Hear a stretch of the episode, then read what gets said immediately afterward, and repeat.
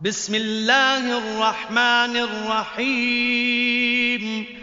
අපරිමිත දයාන්විත අසමසම කරුණාන්විත අල්ලාහ්ගේ نامين ألم تر كيف فعل ربك بأصحاب الفيل؟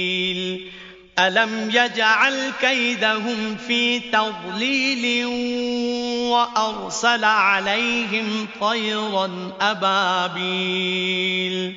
ترميهم بحجارة من سجيل فجعلهم كعصف مأكول අලි සේනාවට නුබේ පරමාධිපතියාණන් කෙසේ දඩුවම් කළේද යන්න නුබ නොදුටුවෙහිද. ඔවුන්ගේ කුමන්ත්‍රණය කඩාකප්පල් කර ඔහු වෙනතකට යොමු නොකළේද. තවද ඔවුන් මත පුච්චනලද කිරිමැටිවලින් වූ ගල් ප්‍රහාර එල්ල කරන පක්ෂීන් රංචු වශයෙන් එකිනෙකා පසුපස ඔවුන් වෙත යැව්වේය. එවිට විකා දමනලද කොළමෙන් ඔහු ඔවුන්ව පත් කළේය.